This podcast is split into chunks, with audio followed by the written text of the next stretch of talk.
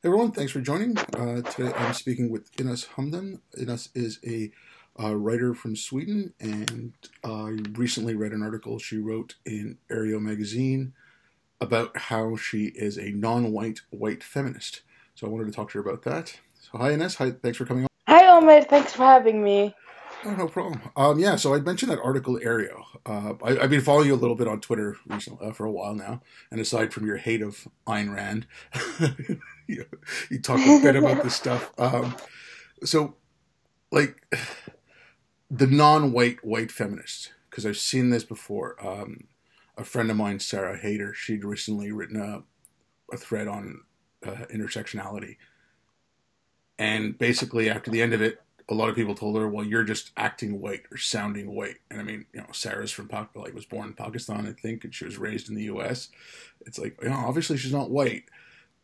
so if you want to get into that, and like your, if you want to talk about your article, and like, and you pretty much lay it out in your article why you wrote it, but if you want to get into all that, yeah, absolutely. Like the the, saying, "I'm a non-white white feminist." is an ups like it it sounds so absurd and it is absurd and the fact that it can make sense in any way shows that we today are so far removed from using political labels in the right way.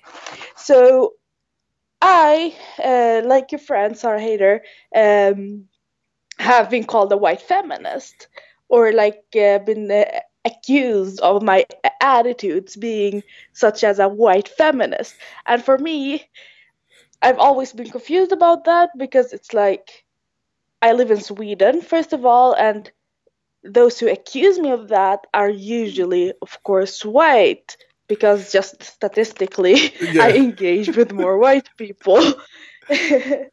and uh, every time this has happened, I, I just look at them for a while and I'm like waiting for it to kick in. And every time what happens is they say, Oh, what I mean is that you're liberal feminists. Or they say something or like, no, you're not white. We're just saying you have adopted white feminist as an attitude. It's like a step uh, further away from calling me like uh, uh, like as someone who uh, fights for white supremacy it's like yeah. that borderline kind of attitude uh, and for me this hasn't struck right because what does this uh, phrase i'm a non-white white feminist mean? First of the first part is i'm non-white. For me that is extremely unimportant. Like for the post for, for the most part of my life I didn't even like recognize that I was a person of color. It, it just like one day I woke up and was like, "Oh, mom, I think I'm not white," and she was like, "No shit." yeah. Okay. I mean, I grew up in Canada, and especially, and I was my family moved there in December of '75, and my father specifically moved us to a neighborhood that like it was starting to ghettoize, so there was starting to be a small ghetto of South Asians.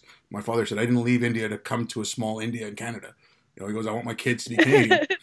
so he moved us to a neighborhood that was pretty much, you know, white Canadians, right? Um, the term like WASP, like white Anglo-Saxon Protestant, you know, like that's what it was. Yeah. And uh, I mean, it's Quebec, so there's a few Catholics. Um, yeah, I mean, my high school, I think my grad class had maybe 10 people that weren't white. you know, mm-hmm. so, so yeah, I mean, I get that. Like, but it never was an issue for me. Like growing up, it was an issue. I mean, every now and then there was, you know, you, you get the occasional racist asshole. But, of course. Yeah. But I mean, it wasn't an issue. Like it, the color of the skin was never an issue until maybe about 15 years ago. You know? Mm. Okay. And I should say, it wasn't an issue recently. Like, yes, if you go back to the 50s and the 60s and whatever, you know, you, you, there was issues. But, like, you know, growing up, there was nothing. Yeah. No, I, I absolutely sympathize with that because I grew up in a predominantly migrant area.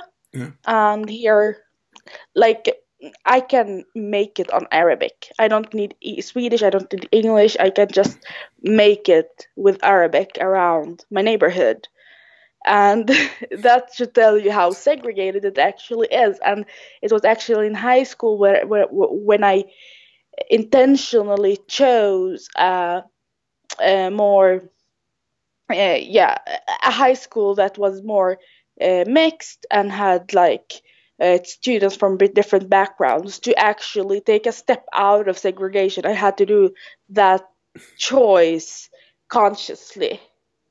Uh, yeah. So yeah. Yeah, but like, okay, so in your article, you you know, and I've seen this before. Uh, you know, you like you, you talked about someone calling you a white feminist, and it's like what you're talking about. Like, oh, it's the attitude, and it's. I've read this so many times, and it, you know, white ways of knowing, right? Oh, oh, that's, you know, science is a white way of knowing, reason and logic are a white way of knowing. And it, and these are people who call themselves anti-racist, right? And I'm like, you know, like how is that a white way of knowing? How are you saying that reason and logic is beyond people who aren't white? Um, you know, or there's a book I read, I don't know, the last few months called Acting White and mm. it's telling you how not to act white and what acting white is. I mean, there's there's sections in the book about, about how Obama acted white, and you shouldn't act like that, and you shouldn't dress white. and okay, this again reminds me of the stuff. It, you can see it in, um, you know, in books. You can see it like the, the attitude that was around then. There was a, they used a term called uppity. So they'd say, "Oh, these uppity, you know, n words, right? Like they're they're they're acting like they're mm-hmm. betters. They're acting white. It's it's the same exact attitude. Yeah. But, but, these people are talking. Oh yes, you know we're we're all for community love. It's like what the hell are you talking about? Oh, they like this stuff exactly. Uh, and I find that more insulting than some guy in a KKK hood calling me a packy. yeah, I expect that from the guy in the KKK hood, and I don't expect any better. But like someone who's talking about being you know open and inclusive and all of a sudden if i don't think the right way then all of a sudden i don't belong to whatever their inclusion is. Yeah. No i i fully uh, understand where you're coming from because like the second part of the i'm a non-white white feminist is a white feminist part. Mm. and the issue with that is that term white feminist has so many meanings that it's absurd. Like on one hand it means feminism uh, by the upper class white uh, feminists. And what they mean by that is that it, they are so privileged that they can't see the issues of minorities. the irony with that is that the those feminists that accuse other people of being white feminists are usually so privileged that they are able to um, have a relativistic view of equality and freedom. And that is where it comes that they say that whiteness is like the same as liberal. Uh, they have painted liberal uh, liberalism with whiteness, and that way, anytime a person that is non-white who is liberal is just following the footstep of the colonizers or is just uh, brainwashed into the uh, oppressors ideology. There is no there is no if you are a person of color you're either a traditionalist like you keep on to, to your religion or you're a communist other than that you're brainwashed you don't know what you're talking about and you're a victim that they need to educate about how the evil white person has misled you. The funny thing is they are usually the white ones trying to keep me away from thinking as i want. And it's like such an absurd situation because what happens then is that like the words don't have a meaning anymore uh, first of all. Second of all, uh, you, you remove the autonomy of the non-white people. Uh, third, you, you relativize, relativize their freedom. You, you, you start uh, going into the territory of, oh, honor culture. That might not be what I want, but I mean, those brown savages, maybe that works for them. And then, lastly, what happens then is that other white people who aren't crazy, they hear that and then they are like, oh, so you're using white as an insult. Oh, so you're attacking me. And on an individual level, that makes them like angry because they can't see the big institutions of like oh it's actually like nobody's attacking you in the sense that you're gonna be in danger on an institutional level but they feel it like very closely if they are in the university or whatever and people are like oh you're white as a bad thing. And that in turn makes like makes more people wrongly uh, become more radicalized and more uh, in line with the alt right and the fascist side and for me that's really scary because like nobody has ever the right like nobody is ever right to go to those sides but we, we need to see the causality there that when people are activists in such a irresponsible way that they use terms like white uh, as an insult that will lead to more radicalization.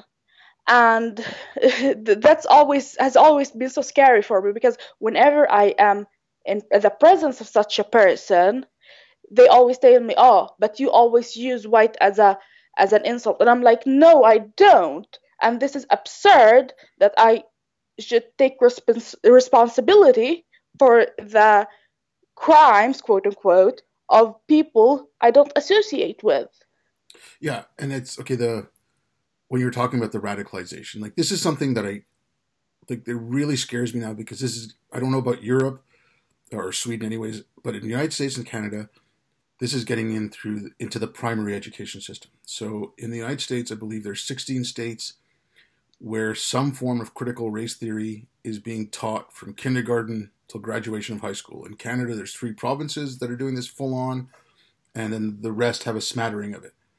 I have a friend of mine who lives in New York City. Uh, he's married to an Asian woman. His kids are, you know, half white, half Asian. He just wrote an article in Medium. Well, I don't know about within the last six months or so about how his kids were saying that they wished they weren't half white and they were ashamed that they were half white. And his kids are in grade school.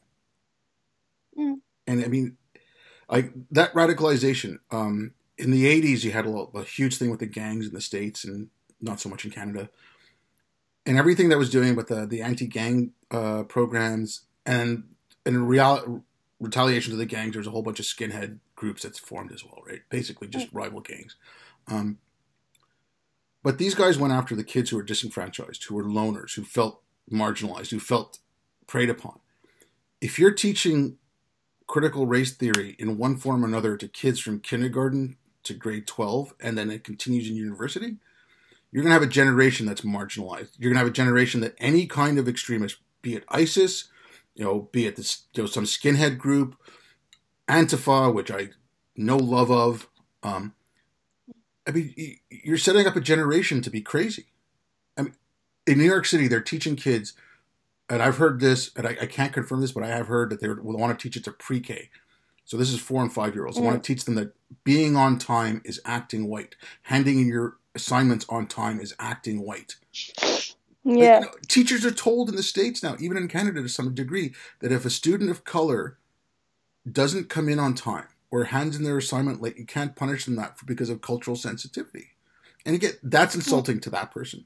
You don't you say they don't yeah. belong to the same standard. You know, I don't want to be told that I can't get ahead because unless I get a special treatment because I'm not good enough. Like screw you. Like really, seriously, screw you. you know, like, it, no, it's it, it's crazy.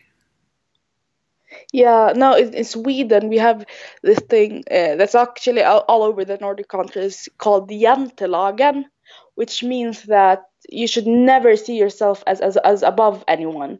You should always uh, humble yourself, and you should always like be mm, really kind to other people, and that's like part of the Swedish culture that I actually love.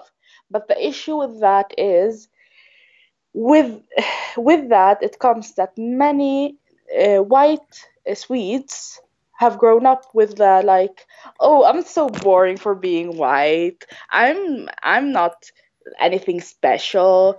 And if I ever like feel anything cultural or like celebrate my flag, I'm a fascist. And that's like until 2005, people didn't even the, the, the, our national day wasn't even a red day. Like it wasn't a holiday. Mm-hmm. It's that uh, extreme here that we are just we're so non-extreme that it becomes extreme and the issue with that is that the migrant populations aren't encouraged to have the same attitude instead we're encouraged to have brown pride we're encouraged to have uh, pride of our culture and uh, wave our flags and i have a huge issue with that because when you see in segregated areas you you get rival groups like Sunni and Shias because start fighting each other at school, and uh, mean and at the same time they bully anyone who is white because it's like you don't have a culture. It becomes like whiteness is blankness. It's nothingness. And anyone who has anything above that is more interesting and more spicy, if you say it like that. And it has created such a weird dynamic here in Sweden because, like, the Swedes are like we have such a calm and like collected and intellectual culture and view on politics, but it's creating a subgroup that uh, starts saying things like, "Oh, we're not even allowed to show the Swedish flag without being called ter- uh, being called uh, racist. And like for that reason, I always have like on my Twitter, for example, I always have a Swedish flag as to show it's okay to like the Swedish flag. We're actually quite great. We're fu- actually fucking awesome. Uh, and like I- am not one to actually be so uh, visible with my patriotism. I'm actually like more of a in heart person mm. than in like uh, flashing it. But I started doing that to show them that actually it's okay to be proud of your country as long as you're not a racist dipshit. Yeah, it's okay. that simple. And you can take pride in okay, uh, comparing Sweden to Canada, right? Yeah. Now, okay, if you want to go back to the Samoy and Laplanders and all that, yes, fine. You know, before before the Germanic tribes came in, we can go back whatever the ten thousand years or whatever it was, right? Yeah. But Canada, obviously, it's it's a much more recent history, and mm. so the culture that was formed here, mainly English and French, it's basically the same thing. They just hate each other, uh, you know. uh, but you know, it was mainly English and French and then later on you had some Ukrainian and German stuff come in. But they formed that, and it was kind of like the United States as well. The United States went with the melting pot. Melting pot. Unfortunately, we tried the multiculturalism thing, mm-hmm. and it's so I can see if they're saying okay, Canada has no real culture because it's a mix, but then you can you know I mean, hockey is Canadian culture or whatever. But but Sweden has a culture. I mean, they have a history. I mean, you can go back to the Vikings. You can, you know, like I said, the Germanic tribes. You can go back. Yeah. You know, yes, the the the the indigenous people of you know, like as far as I'm concerned, the Germanic tribes up there are indigenous as well. But you know, if you want to go back to like the Samoan, and the Laplanders, and all that, I mean, there is stuff there. There, there there's stuff to be preserved. And then um, I don't know if it was your foreign minister or your prime minister. This is like 2012 or 13, something like that along those lines. It said something along the lines of, "Oh, what does it matter if Swedish culture disappears? What is Swedish culture? We have none." I mean, how could your leader say yeah. that? Yeah. and for me, like Swedish culture is like it's a com- the combination of so many things. It's like, oh, we, we may, might not have something unique to Sweden. Oh, we have meatballs. Congratulations. And that is the attitude many uh, people who are critical to whiteness uh, have. And I'm like, no, the, the, the, what makes Sweden interesting is a combination of everything. It's like, uh, it's like uh, unique to Sweden. Like every time we say we have this and this and this and this and this in Sweden, everybody's like, no way that goes together. And we're like, yes way. we're quite awesome. yeah, and I mean, so you you brought up the migrant. So I just I see it in Canada, and I want to compare this with with Sweden. Um, yeah. because I mean, you always hear it, and I you know I'm I'm I'm guilty of it. Oh my God, the the, the Sweden has become the rape capital of the world. Blah blah blah blah, and all this. But we've had issues in Canada. There was a. I'm going to get the some of the facts of this wrong. Uh, I'm going by memory. It was an Afghan guy. He raped a woman. He got a suspended sentence because he didn't know it was wrong. Um, mm. you know, it happens like that again where, uh, oh, he didn't know that was like you know they didn't know that was part of their culture. Like oh, you know, part of their culture, they didn't know that it was wrong. Um, mm. and this, that I think this was one for like molesting little kids in a swimming pool. You know, like mm. it's like how can you let these people off just because they don't know? Um, and that creates the animosity, right? That creates why is there two legal systems? Um, I remember this, and this is not a migra- This is not a migration issue. It was a First Nations woman in Calgary, and she held up a sign saying, "I want to kill white people." And it was mm-hmm. even under like under Canada's hate speech laws and hate crime laws, and it wasn't deemed a hate crime. Mm. She's in downtown Calgary holding up a sign saying, I want to kill white people. Now, mm. If it was a white person saying, I want to kill whatever, you know, like yeah. like that double standard. I don't like speech laws in the first place, but saying you want to kill someone goes beyond just expressing opinion. But uh, yeah, in Quebec, I'll give you another example. Is uh, was there was a priest in 2013 who, from the pulpit, said some horrific things about gay marriage. And you mm. know, homos- the whole Catholic thing, homosexuals are evil, blah blah blah blah, like all that, right? No, like I'll never have a gay, I'll never perform a gay wedding in my church. Mm. He's not allowed to speak in public anymore, and he was given a six month suspended sentence. You have mullahs mm. saying pretty much the same thing. No issue, none. Like, you know, uh, a little tepid word word from the government, oh, we'll look into this. This is horrible, but that's about it. You know, there shouldn't be that double standard. If you want those laws, apply them. I absolutely agree. Uh, and not this phrase is uh, really used a lot and has lost its meaning, but like the bigotry of low expectations, it becomes. Um, and that's really annoying because, yes, in Sweden we have the Sweden is qu- quite a like unique country. So like when it comes to uh, migrant crime, for first of all, we, we don't do statistics about that. The last time we did it, I think it was the early 2000s, and that's because we don't want racism to occur. And it's like, dear state, if you do actual statistics, it's better than people uh, like doing their own unscientific statistics uh, that paints us worse.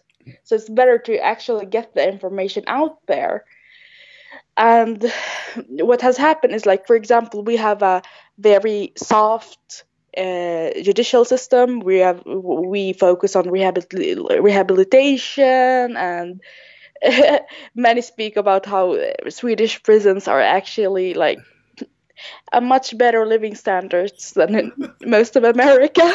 Not to be like that. and what has happened then is like a rapist could get a prison sentence of two years and even less sometimes. Uh, there was a guy who live streamed a rape of a disabled person, and then like uh, so many things added to that, and like he he just had a past of crime, and he was a migrant, and he got a two-year sentence, I think. And what happens then? Yeah, people are like, yeah, Sweden is becoming Islamized. It's uh, it's uh, uh, those people are getting uh, whatever they want, but the issue is, it's not separate treatment. It's more of they are exploiting the system that has worked for so long here in Sweden and the issue with this uh, uh, dogmatic view of multiculturalism is good is that actually in my experience the issue isn't uh, the migrant population mostly attacking the majority population. That happens of course and that's horrible. But that the uh, migrant population attacks their own. It becomes like uh, minority within a minority whenever you have feminist migrants, LGBTQ migrants, liberal migrants, any person of uh, non traditional migrant background um, becomes marginalized. And uh, that leads to honor culture, religious extremism, and that usually comes with the second generation more than the first generation because they grow up in a, an area where they are segregated. They have not made the conscious move to uh, want to come to Sweden, and they look at the outside world and they see that their Swedish peers have a better life, and they're like, why, like, relative to them, I'm oppressed. And it's like, yeah, but in reality, you are one of the most privileged people on earth. And that they don't care about. They're like, I'm oppressed. And that creates extremism, honor culture, and that general tendency of hatred towards the majority population, which is so dangerous. Yeah, I mean, I, I, see a bit of that here in Canada. I mean, more than a bit. But when I like, I, I did some work in, um, I did like when I was working overseas. I spent some time in the UK and France. One of my cousins who lives in the UK, her and her husband own a law firm. They hire, they, I believe they employ about 100 lawyers, plus then all, all the staff that goes with it. Like these people have done well. Like they're not hurting for money. They're not, you know, they, they like I said, they're, they're, they're lawyers. They own a firm. They obviously got standing. They, they still say, oh, they, oh, they don't accept us. You know, you'll, you'll never be friends with them. Hmm. And at that point, I was working with military and I, you know, friends in the British military and friends who were contractors or were British who used to be ex. I said, and I, at that time when he was telling me this, I happened to be in the UK to be going to a wedding of one of the people I was working with, and he's like, "Oh, they'll never invite you to a wedding. They'll never." I'm said, "I'm like, I'm, like, I'm going to a wedding," and you know, eh, okay, whatever. You can't talk about this without being called racist. If you look at, uh, just look at the UK Hindus, Sikhs assimilate fairly well. Mm. The Muslim population, and I, I want to say mainly from South Asia, because I think that's what mostly it is in the UK, is having problems assimilating. Um, and you should be able to talk about that. You should be able to say, why aren't you assimilating? And then when you look, you know, you're talking about you can stay in a neighborhood and speak Arabic there's neighborhoods here where you know I'm from India, family from India and Pakistan. They speak Urdu. There's neighborhoods here where you can just get away with pure Urdu. Um, I think there was just a recent poll in the UK, and it was something like I may get the number wrong anyway, but it was over fifty percent. But I think it was like 57, 58 percent of was it Pakistani women don't speak English in the UK.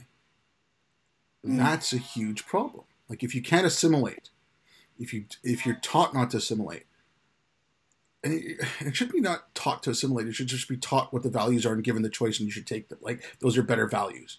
Like I remember when my parents mm. came to Canada in, in, like I said, it was seventy five. There was a two week course offered to immigrants, and it wasn't like you know don't jaywalk this and that. It was just basically basic. These are the human rights in Canada. You know, don't don't force your beliefs on other people. Like just basic things like that. Mm. But they cut that because there's not enough funding, right? So now it's oh, we accept everyone. All your cultures are the same. Do whatever you please, and that's where you get the clashes. Yeah, no, it's uh, that's absolutely true. Like uh, what I want to say about that is uh, Sweden is actually extremely good at assimilating people.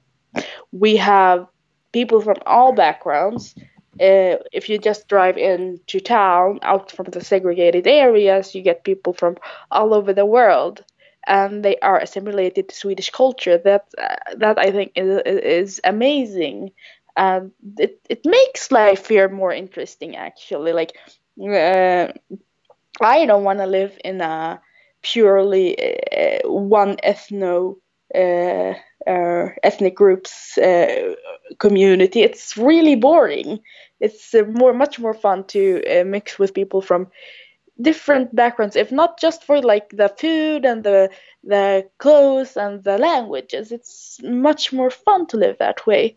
But then you, what happens happened in Sweden is that we have taken a burden much more than we can bear during the migration crisis. Like we have had our doors open, we have not had a vigorous uh, migration uh, system. Like anyone can come in and uh, take part of our welfare state, and that has been problematic. Like it's amazing that we try to help, but when you bring in an additional 10% of your population, it's uh, a little bit problematic, especially when you are a welfare state and a quite calm and collected and um, yeah, generally non uh, non-combative people. Like we were really, really introverted in Sweden. Uh, anyone who visits us here will tell you that. Oh, when I was at the bus, everybody was cold to me, and it's like, no, no, but they, they weren't cold to you. They're cold in general. uh, yeah, oh, yeah, whatever. If you think about that about the Swedes, go meet a Finn. That's true. but yeah, uh, so this has created like the fact that even we, uh, even though we're amazing at integrating people, those like the load is so big that they have we have created as segregated areas, and for what you said about like women not being able to speak that's uh, part of my uh, the work i write about is how women from migrant background come to countries like sweden and they don't speak the language and they live in segregated areas and they don't have family. What happens then? They are much more oppressed in sweden than they were in their home country. Why?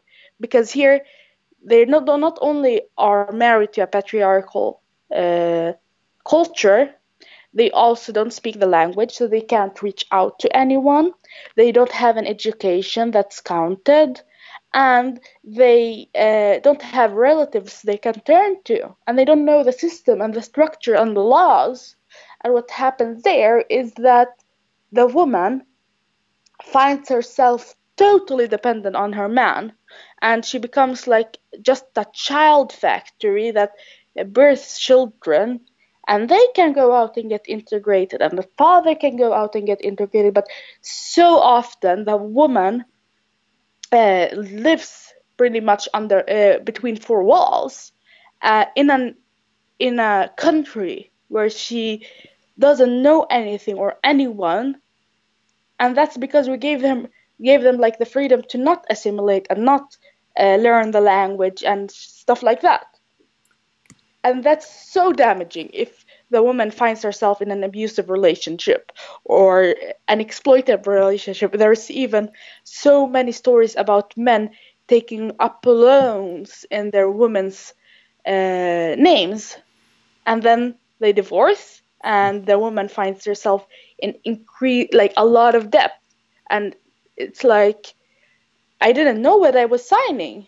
And he, he, he wrote my name for me and everything like that, but we can't do anything about it because you wrote your name and you consented to the loan.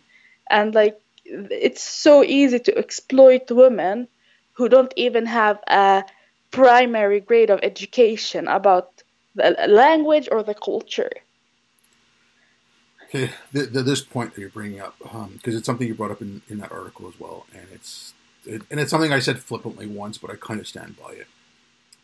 Intersectionality. So go back to Crenshaw's. I know she wrote one before she wrote Mapping the Margins, and I can't remember that. Uh, I can't remember. I, I, don't. I don't think I've read it, so I have to look it up. But when she calls it Mapping the Margins, she brought up some really good points. Like there, there, there was a need to recognize that there was a way you could be sexist and racist and not look like you aren't. You know, like you can look like you can be that way, but you can show that you're not because look, we've got plenty of women, we've got plenty of you know minorities. You just don't have that intersection between of women and minorities working at the same time. There's, but then when she when she wedded it to critical theory and you know critical race theory and all that. That's where you know she didn't map the margins; she gerrymandered them. She just it, mm. the white because a problem like you're what you're mentioning that a migrant woman who comes over who gets put in these segregated areas, they're put in those segregated areas. Oh, we want you know we want to be accepting, we want to you know, we want to be intersectional, blah blah blah. But you're creating a system whereby she can't get out of that, and she's stuck in that because again, it's something out of their language. Like you know, you have to be the authentic X. You know, you have to have the authentic X identity, and and they redefine what authentic means. They redefine what identity means. And again, it's normally a lot of these upper class or upper middle class bored white housewives who are pushing this on like minority women who are saying mm. this is what you need to be and they think they're doing good yeah no, I mean, it's, in democracies, usually, not just in Sweden, we have an obligation of 10 year education. Mm. Yet we don't, while we give that to children because we, we, we know they need to become citizens that can make their own choices in a democracy, we don't make that demand of migrants. And uh, when you have that, you you really can't say that these women live in a democracy because if you have your freedoms but they are out of reach, then you don't have your freedoms. Like it's uh, like a really simple uh, view of liberalism. Like if you have if you're free to do something but you physically can't like if you tell a blind person you are free to read as many books as you want it's just fucked up. Uh, you should provide them with books that they can read. And, and the same here. If you if you tell a woman you can go out and work and stuff like that but you don't have an education you don't have the language you don't have the any baggage that should help you well, they're not gonna make it, and it's uh, so sad. yeah. Okay, I don't want to stay on this too long because it can get depressing. But yeah. I read about this in the Netherlands. I don't know what it was like in Sweden. Again, you know, I'm, I'm reading news stories. I, I, I can't say 100, percent but they were talking about the issues in the Netherlands of child brides, and so because they hadn't discussed child brides and you know you can't talk about that. That's just their culture. How dare you? When you had all the refugees coming in, you know, 2015, 2016, you had cases of, you know, there was one I read about, um, and there was others. She was, I think, she was 14 or 15.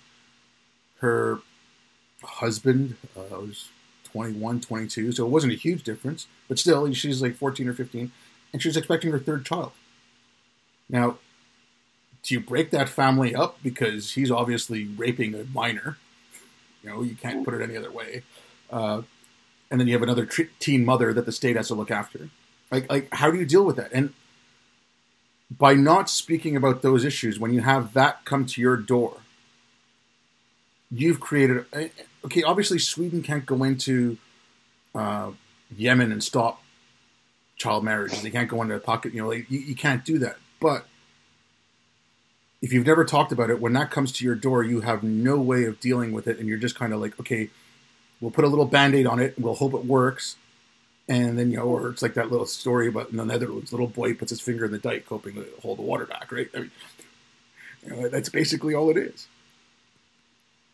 No, exactly. The the so with the thing with uh, sh- like uh, children rights and stuff like that because like many of these people have double citizenship and uh, stuff like that what happens is that the it's the teachers that have the have to look out for the children. Uh, so like i've actually worked uh, as a teacher for a year and uh, after the summer break uh, all of us teachers are afraid about which child has disappeared which child will never come back. And it's not that it happens every year and stuff like that but it can happen. And that is what's so frightening. Uh, i worked with sixth grade children and uh, there was still a, a, fear that some of the children would not come back. Uh, and that, that is what I try to speak about in my article that intersectionality, the core idea of that, is actually a good idea because when you speak about these women, when you speak about these children, we need to factor in that they need special ways to free them. Like we can't just tell them, like if you have a, a migrant woman who is very segregated and then a, another woman who's in an abusive relationship, those two women can't be helped in the same way. You need to have an uh, intersectional lens where you understand that the, the the integrated woman just needs somebody to go to and a play and a place to feel secure and to build herself up again.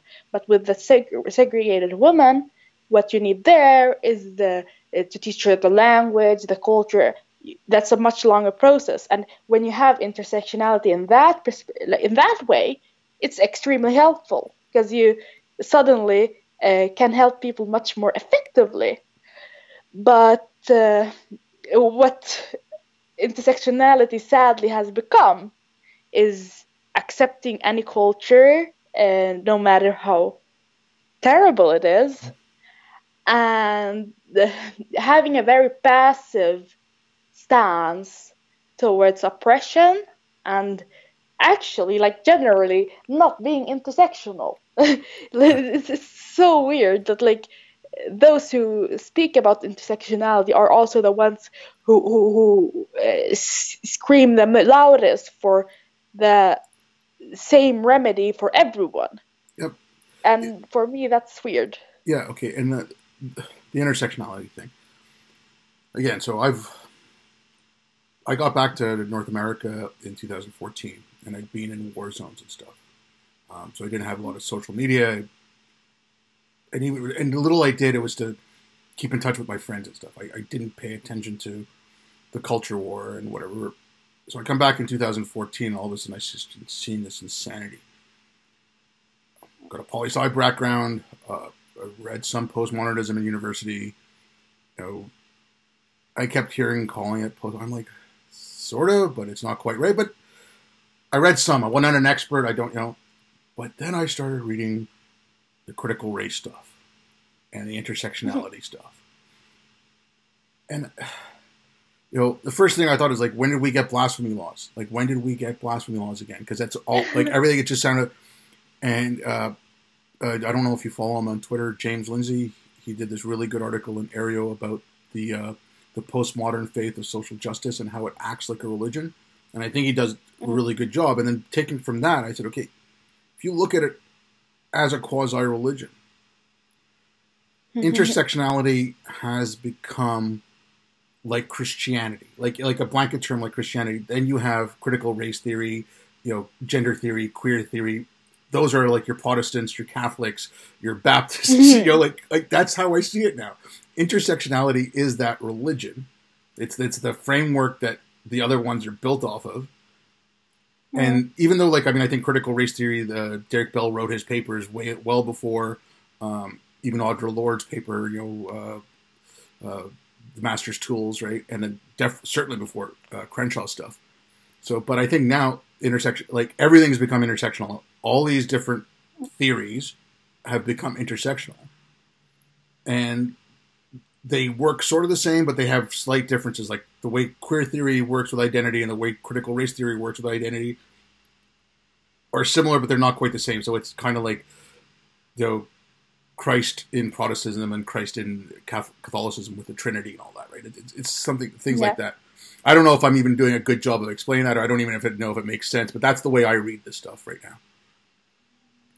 Yeah, if, if, if I, uh, I, I can say about um, there's actually another a writer in Sweden that's a journalist that's named Ivar Arpi, uh, who, who wrote about how Lund University, which, where I go, had a, um, there was a woman that uh, bio, bi- biologist that studied frogs, and she wouldn't get funding unless she had a feminist perspective in her paper about it.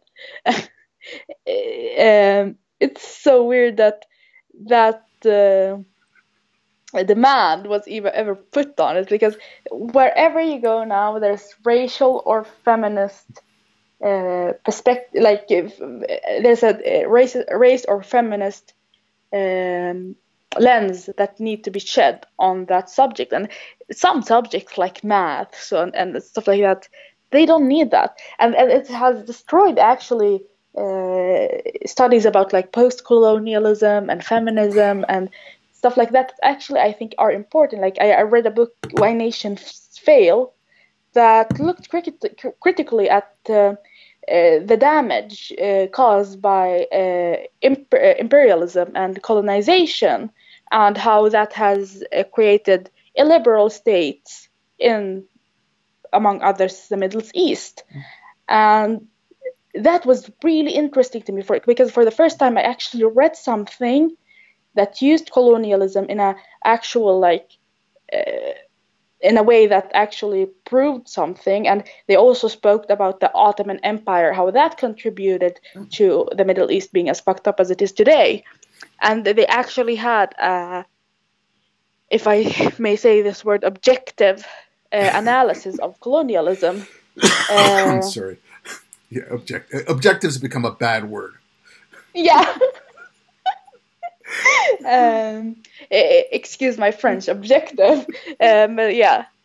Uh, and for the first time, I, actually got interested in reading colon- uh, about like uh, post-colonial studies and stuff like that. But everything I found there was, I'm sorry, but absolute trash.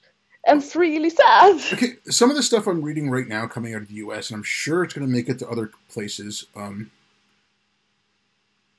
well, there's two things. One is if you're a migrant who's migrated, so let's just stick with the black black population because this is where it first came from.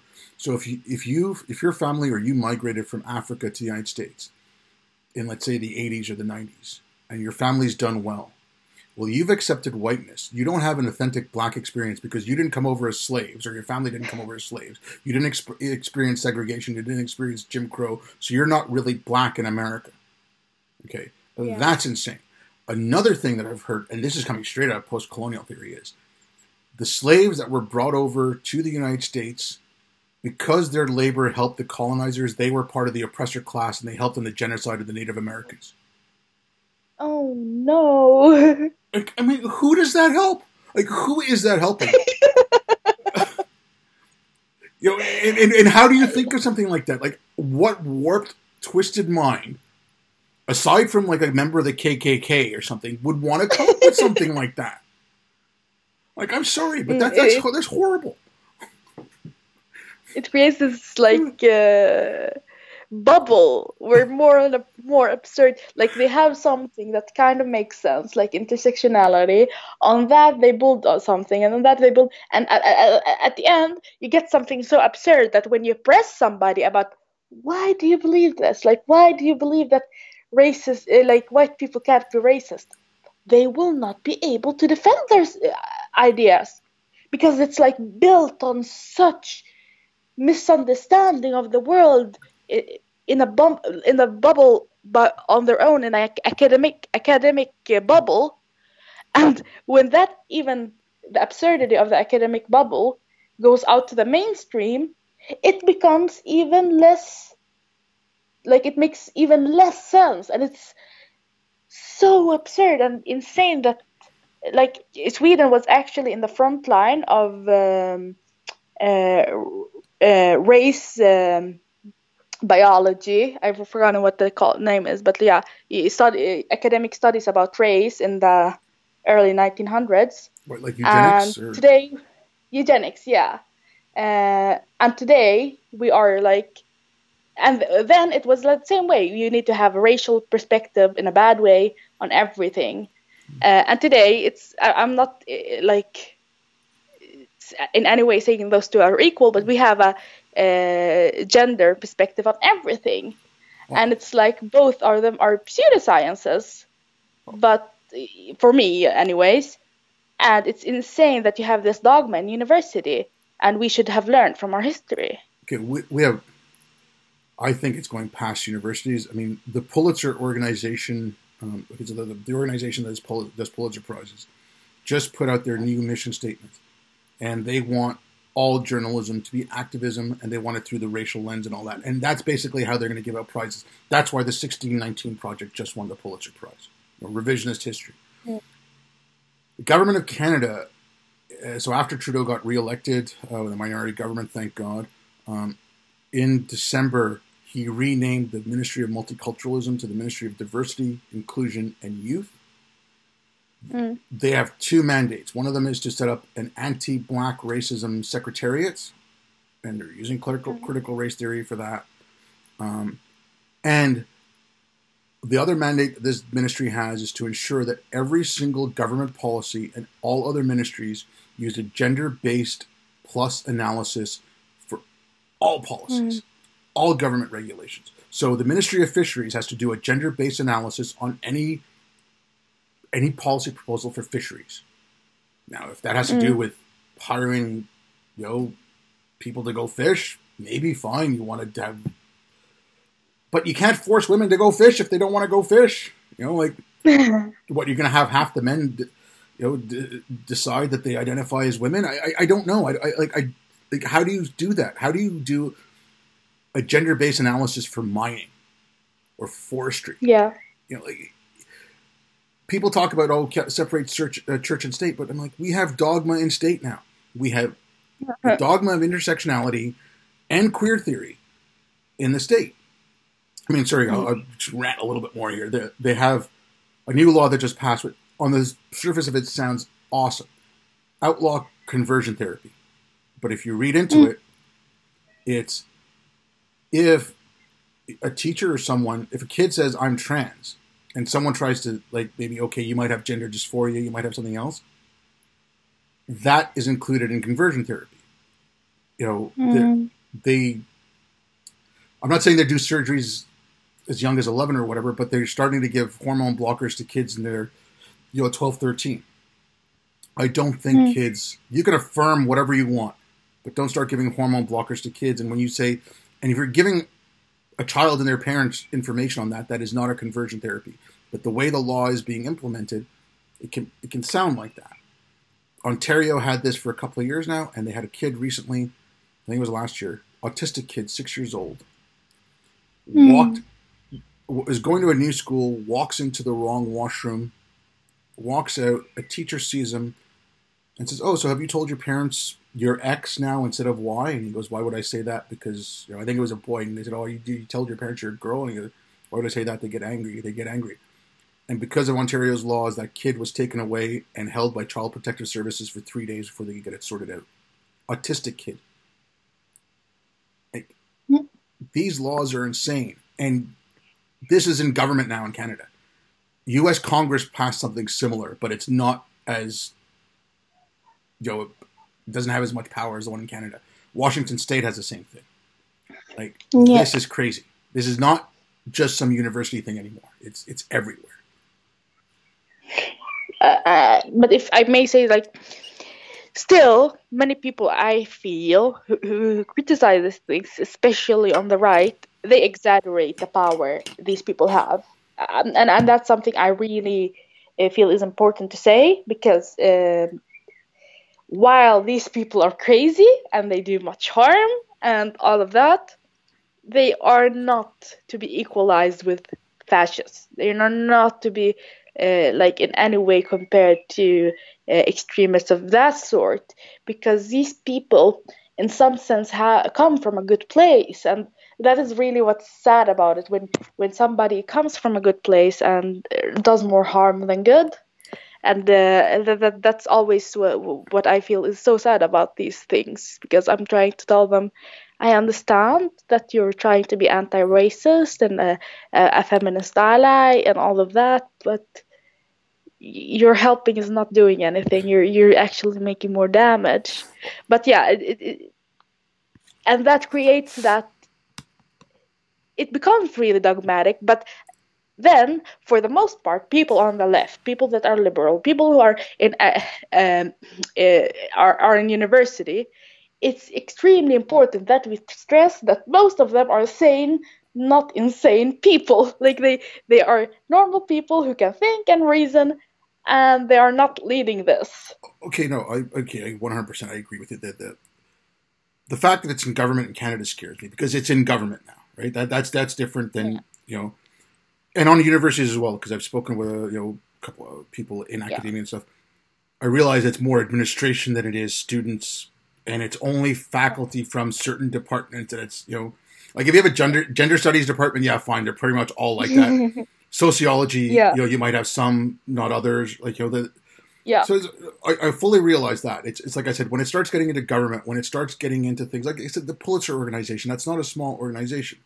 The ACLU Yeah. as well recently, you know, is getting. They're saying you know for the the Title IX thing in the United States, oh, for rape cases you don't really you know they're trying to get away from, um, uh, they're trying to get away from the, the like due process for rape cases on universities, and the ACLU is Mm. backing this. That's a civil liberties union. They're backing getting away from due process. I mean that, that the ACLU is not a small thing, right? And I agree with you that this like I've always talked about the overcorrection because I am you know if the left scares me, yeah, the right terrifies me. Okay, Yeah. Okay, I- I don't have a problem saying that, and I'm afraid of the overcorrection. But I see this stuff, this intersectional stuff, the the critical race theory, all, all, the whole all of it together. Yeah. Uh, Jonathan Rauch's book in um, like in the early '90s, "Kindly Inquisitors." You know, he calls it the humanitarian threat to liberal science, and this is what it is. It's like, well, don't you want to fight racism? Don't you want to fight misogyny? Yeah, m- most normal people do. But my our whole argument is what you're doing is not fighting it; it's just helping stoke those fires. If you want to Yeah. help, let's help. And, and we, we can't help by stifling speech. We can't help by saying, oh, you can't discuss this. Like when Charles Murray wrote his book, The Bell Curve, and the whole IQ and race thing happened, if you shut that up, you're going to leave it to the Stefan Molyneux of the world to discuss IQ and race. Mm. And you don't want that. yeah, no, absolutely. Uh, what's funny here is all I can think about with this conversation is actually, funnily enough, and uh, the Office quote where Michael Scott says, "What is what is better than quality? Equality." And it's like that's how everything here strikes me. It's like. Uh, uh, that's the issue with it. Like, if, for example, now in Sweden we have something called Mel- Melodifestivalen, which is like a preparation for the Eurovision, and we have put a gender quota on who gets to participate, and uh, I think also a sexuality quota. Uh, I've not read so much into it, but it's really hilarious. Like the people who want to be inclusive now they're like, oh, to be inclusive we need to have singers from uh, that uh, like uh, uh, inclusive gender wise instead of having like the best singer. And like sweden as you may know we're amazing at eurovision. We have had abba among others.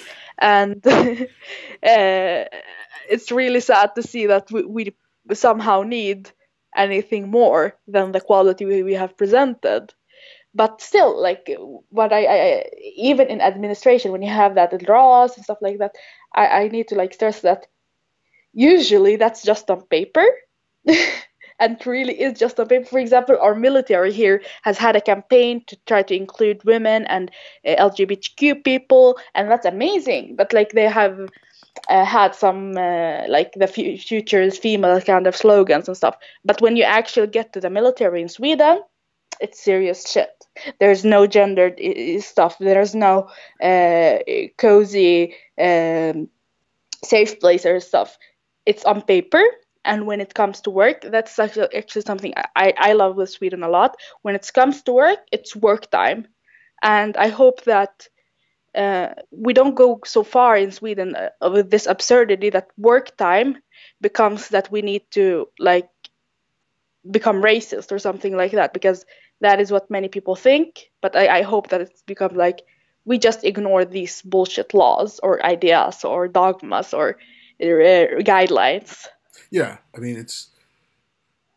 Let's just go back to the Martin Luther King ethic, where you treat people by the Uh-huh. content of their character. And yeah again, with that, like, yes, you can generalize to some extent. You know, in and when I say generalize, you can say, okay, you know, so I'll stick with uh, Canada, and United States because I know that a lot better. So you know, so, uh, rural South people who are poor in the rural South have these issues. people who are poor in urban centers have these issues. I mean, you can generalize like that, right? Each individual yeah. person might not be like that, but to say this is the poor black experience in, uh, in the United States, someone living in rural Alabama and someone living in the projects in New York City has two completely different experiences, aside from yeah. the fact that they're poor and they're black, which, you know, fine, whatever. But you cannot say that this is the authentic experience. I mean, we should start talking about the individual and giving the individual the responsibility for their actions. Mm-hmm. And yes, you can generalize for groups when you're trying to make policy and stuff like that. You can't do it. You know, it, Canada's got 37 million people. They cannot make 37 million different policies, right? You can make certain policies. When you find deficiencies in that, then you can make an exception and stuff. I mean, I don't know where we've gone from that to just saying, okay, well, uh, we're gonna, you know, everything's a social construct, so we're gonna make a hmm. policy mm-hmm. for this construct, and if you don't fit into that construct, it's too bad. It, again, it helps no one. Yeah, if I, if I may like go in here, and it, it actually becomes more absurd because when you see uh, pe- non-white people in segregated areas in Sweden, it's hilarious because uh, hilarious sounds extremely sad that they start associating with the black experience in America.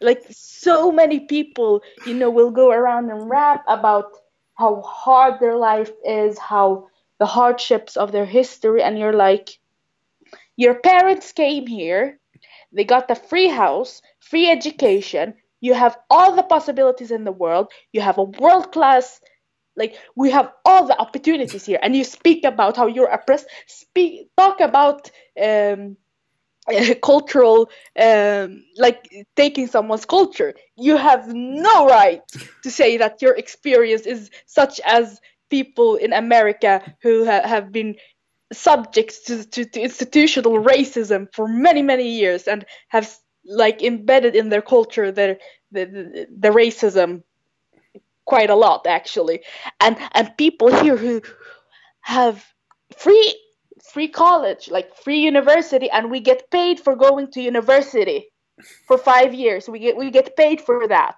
And you're to tell me that you're oppressed and don't have the opportunity to get any work you want. Oh my god i get so frustrated when i hear that because it uh, first of all it it victim like it it relativizes the real issue many black Americans have and many minorities in America have.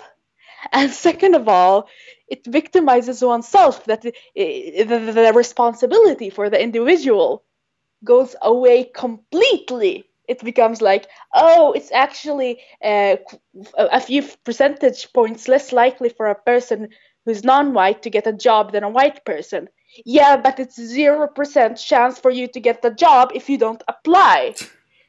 And I just get so frustrated because Sweden is, we, many people speak about the American dream. If there's any country you can make a class travel and with ease and with support and it's just amazing, it's Sweden. Yeah, I mean, and that's like yo, that, that's just it. Like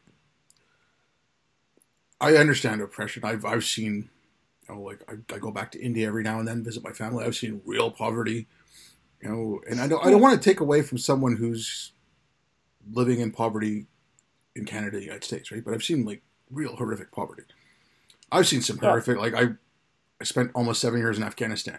You know, I saw some horrific stuff there. I was in Sudan. I was in Haiti. Uh, you know, like I've seen some pretty bad conditions and stuff. And to come back here and, you know, oh my God, they set the AC in my office too low. It's sexism and misogyny. really? That's where we're at. We, you know, I think it's great, like what you mentioned in your article, that we should be applauding the fact that we've fit, we've gotten rid of so much of the other stuff that we have the luxury to talk about how ACs are sexist. Mm. You know, like I mean, that's actually a good thing. I mean, yeah. Compared to the women in Iran, you know, I think the women in Iran would love to be at the point where they can complain about you know air conditioning. Yeah.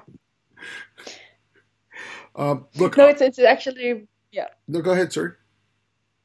No, it's I'm just was gonna agree with you. Like when it comes to, for example, sexism and especially democracy and liberalism, hmm. people cannot stop fighting for these values because it's not a given in any hmm. any community. Even in America, where democracy, in a sense, real democracy was originated. I know Greece was it, mm-hmm. but like it's actually the first country to actually democratize itself and become a nation of democracy and liberalism and even there, it's not a given that we're going to wake up tomorrow with a democracy and liberal state. And it's very important that we keep fighting for these values and never let them be something we take for granted. Yeah. And I think on that note, I end because that's pretty much what I say. You have to be vigilant. You don't have to be dogmatic, and you you know you don't have to be you don't have to beat people over the head with it. I think if you just give them the choice between freedom and you know some form of authoritarianism. They're going to choose the freedom. Anyway, like I said, I don't want to like keep you that. too long. Um, if you have anything else you want to talk about, uh, if you want to let people know where you can get a hold of you, I'll put the link to your article in the description, and I'll put your like your any of your social media in the description. So, yeah, go ahead. No, it's uh, thank you for having me. Um, Omer, it was actually a real pleasure to talk to you, and uh, yeah, uh, keep up the great work with your podcast. Well, thank you very much, and uh, yeah, thank you for coming on. And like I said, I love that article. And yeah, okay, next time maybe we can talk about Ayn Rand if you want.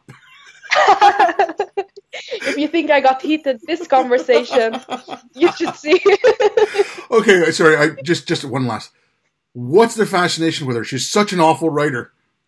I mean, I remember, Don't get me started. Oh my god, I I actually read one of her books in uh, before, and fuck, ah, like I can't oh. even criticize her. What comes out is just screams. Yeah, I'm, no, I'm, just no, no, screeching. Oh, sorry. About I, her horribleness. Yeah, but, but, she can't write. Like I read The Fountainhead in university, and I was like, oh my god, well, this is crap.